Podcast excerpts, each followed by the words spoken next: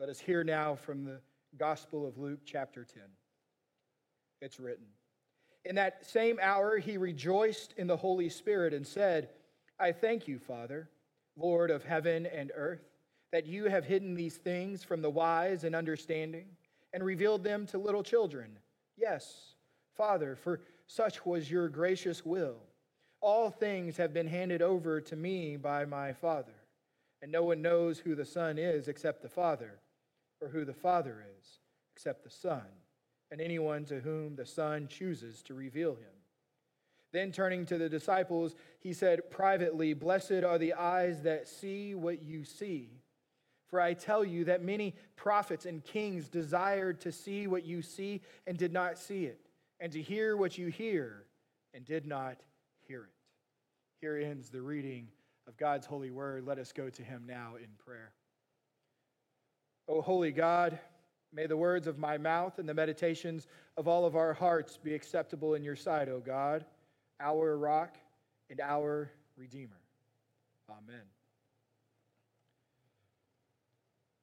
So, this entire summer, just as we began at the beginning of the year, the rest of the summer through the end of July, we will be spending time going through the gospel accounts of seeing Jesus praying and, and hearing Jesus pray, seeing what he did, what caused him, what led him into prayer, and what it was about. And so as we do so, each time we learn. We learn more about Jesus, we learn more about God, and we learn more about what prayer is to be like for us. Now, our passage today is often an overlooked passage. It's usually crammed in at the very end of the previous section.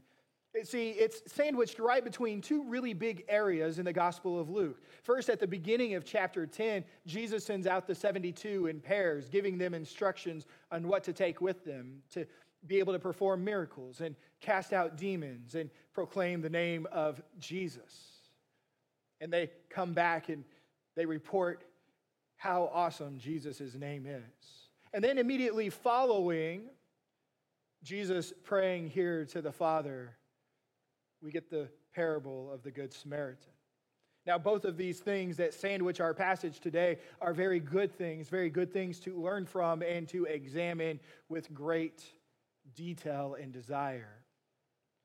So is our passage today. It deserves our attention too. See, the Jesus we encounter throughout the gospel his nature, we know, is one that is peaceful. We see Jesus in his very nature as peaceful. When the disciples are locked up in the house after the resurrection of Jesus, fearful for their own lives, Jesus appears to them in the Gospel of John. And he breathes on them and he says, My peace I give to you. We know Jesus is peaceful because we see the interactions he has with people throughout his life and ministry. Whether it's someone coming to tug at his garments or being questioned with hopes of entrapment, Jesus handles it peacefully. Even the disciples don't quite understand Jesus' peace all of the time. For when they are in the boat in the midst of turmoil and one of the biggest storms that they think will be their end, Jesus peacefully sleeps. Yes, we know Jesus for his peaceful presence. We also know Jesus for his sorrow and grief that he carries. For it was shared to us by the prophet Isaiah in the 53rd chapter.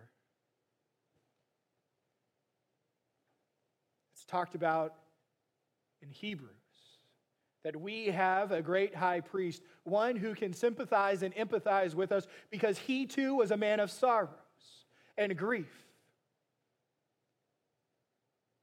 And three times, three times in the gospel accounts, we are told Jesus weeps. So we know Jesus is peaceful. We know of his sorrow and grief that we that he carries. But in our passage of Scripture today, we encounter Jesus' joy. His joy. And in all of the gospel accounts, this is the only account of Jesus rejoicing.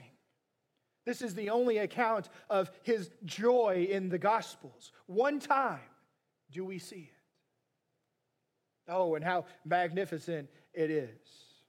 And in fact, this word that says he rejoiced, it doesn't quite do justice to the strength of the Greek word used.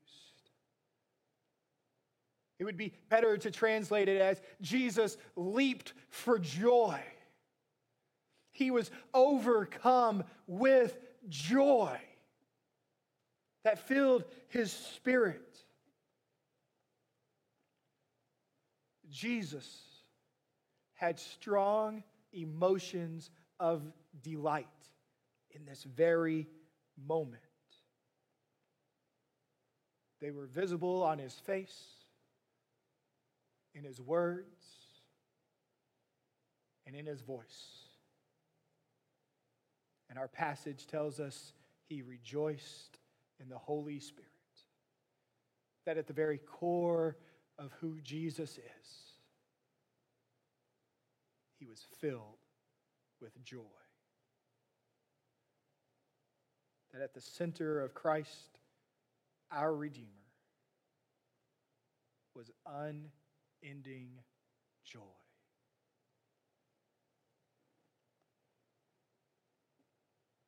Our Savior's heart danced. Our Savior's heart danced. And in his dancing of joy, he turns to the Father and prays. In his dancing for joy, he goes to the Father. And we see first his joy was in the Father's revelation of the gospel. His joy was founded that God the Father was willing to reveal his grace to people to show them his love and mercy. To those who were sinners and rebels, God chose show them grace. Jesus' joy is found in God's gospel, in God revealing the gospel to the world. For you see, right before this, as we said at the beginning, Jesus sends out the 72 to go out and cast out demons, perform miracles, and to speak of Jesus in his name. And then they come back and they report great success. And in fact, in verse 17, before our passage today, we are told this Lord, even the demons are subject to us in your name. Exclamation his followers and disciples were overjoyed and astonished and in awe. Even the demons were subject to his name. Well, Jesus likes their joy. But in verse 20, he draws their attention to place it in the right place. He says, Nevertheless, do not rejoice in this, that the spirits are subject to you, but rejoice that your names are written in heaven. Rejoice that your names are written in heaven. Jesus tells his followers, tells his disciples, what is appropriate to rejoice over. Not that they were able to perform miracles, not that they were able to cast out demons, that they were even subject to Jesus' name but that their rejoicing should be located and found in the very fact that their names were written in heaven. And that is their salvation. And then immediately we see joy, we see Jesus in his joy. Not take credit for what had just been accomplished. But he turns in thanksgiving to the Father for what the Father has done, for how the Father has chosen to reveal the gospel, for the way the Father chose to share his grace and make known. Jesus' joy was that through the Father's grace, people's eyes were opened and their ears could hear. And so in Scripture, we're told to enter into his joy. Now, back in Nehemiah, in the Old Testament, in chapter 8, verse 10, we are told this.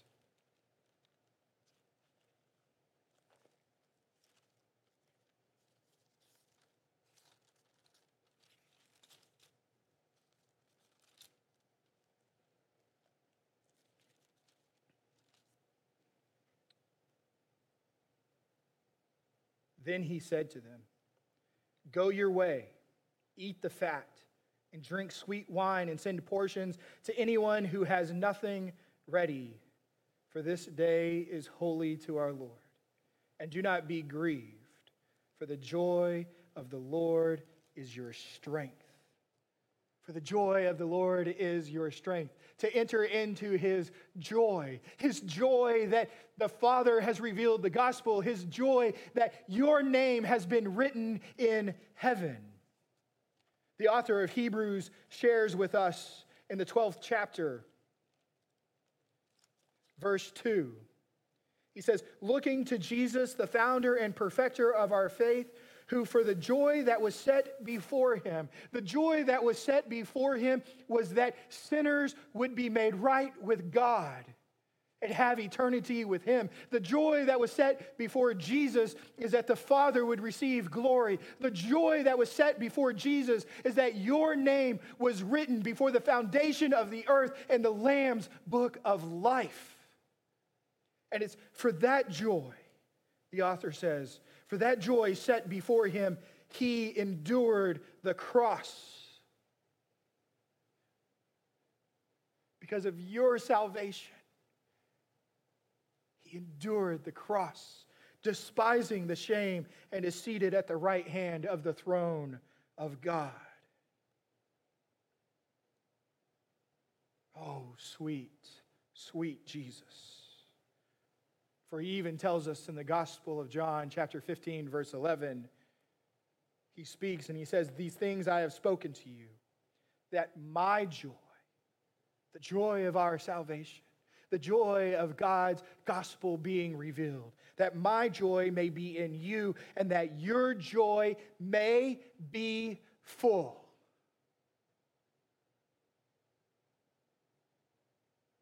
Do you hear that promise? That when you locate your life, your love in Jesus, He will fill you with unending joy. And some of us, some of us spend our lives looking for joy that doesn't end. We spend our lives searching for happiness that will last longer than a moment and we search in different things, in different places, and in different people.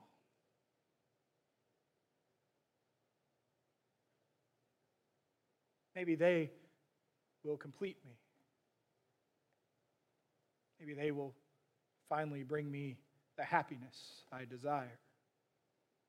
We may never say those words out loud. That's what is at our very heart's center in searching. And it's quite possibly that we can believe in Jesus as our Lord and Savior and still search in this world in temporary things for joy and happiness because we're not quite sure that Jesus' joy is enough, that it really could fill us. We don't trust it. But it's laid out for us in Scripture that his joy would make us full, that we don't have to go searching in the world in temporary things, that after a short time will turn stale, will turn to dust or rust, or we will simply fade out of infatuation with, and our joy fades with it. But that in Christ, in Christ, we're not relying on temporary things but in the one who is eternal, the one who endured the cross so that we might have salvation, the one who knows us and loves us, wants us to be filled with his joy, that we get the Father forever. See, Christ rejoiced over this gospel, over changing hearts. And that's where he tells us to locate our joy in our salvation, in him, and we will be filled. This is the promise. It's the promise found in Scripture. And here it's Jesus responding to the joy of his followers and disciples, and he rejoices he rejoices in the response of babes and of children that they were the ones to receive the gospel. For they have childlike joy, for they have childlike open hearts. And he praises God that he revealed his grace to them. Children who aren't powerful, children who are loved by the Father. And as he prays to the Father, he also says he's thankful he didn't do so to the wise. When Jesus talks about the wise, when Scripture talks about the wise, the, the wise in Scripture often refers to people with great pride in themselves, who think they have already ascended to some high intellectual understanding. The Apostle Paul will go on about it further in his first letter to the Corinthians delineating between wisdom of the world and the wisdom of God. That those who are wise in the world regard the cross and Jesus crucified as foolishness. But for those who are in Christ, it is the wisdom of God. So Jesus rejoices because it is the humble that God draws near for salvation.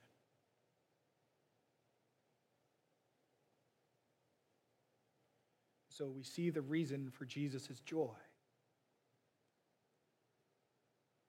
Now, when we look at this scripture, we, we can also take note of exactly how he expresses his joy.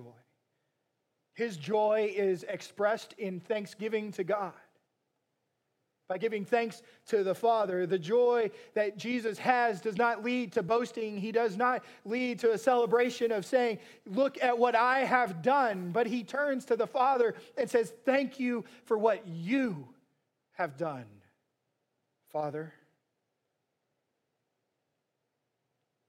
And He gives thanks to the Father's sovereignty.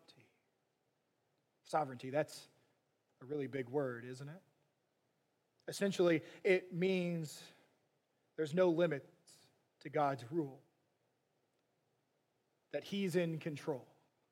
Nothing surprises God. And here Jesus gives thanks, rejoicing in God's will, that it's God's purpose to be made known through Christ. For it says here verse 22. All things have been handed over to me by my Father, and no one knows who the Son is except the Father, or who the Father is except the Son, and anyone whom the Son chooses to reveal him. Here at First Christian Church of the Beaches, we've said for a while now that we celebrate the gospel. This is what we do. And maybe we understand what it means, and maybe we just think it's really easy to say. But when we say we celebrate the gospel, what we mean is this joy of the Lord. We rejoice in our salvation and we give thanks to the Father. We share Jesus to everyone. The source of our joy and our celebration. Celebrate the gospel. Yes, yes, we do. That while we were yet sinners, Christ died for us, for our sins, paying our debts, making us right with God, proving his love for us. Celebrate the gospel and give thanks to the Father. And when others ask you about your joy, brothers and sisters, point them to Jesus, for he will take them to the Father. Hallelujah and amen. Let us pray. Heavenly Father,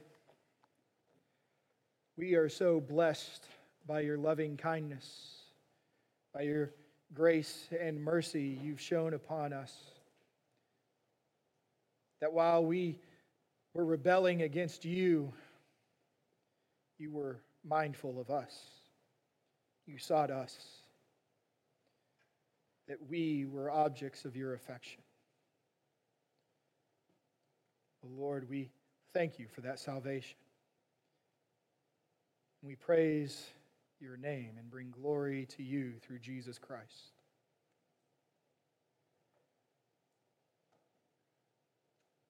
Lord,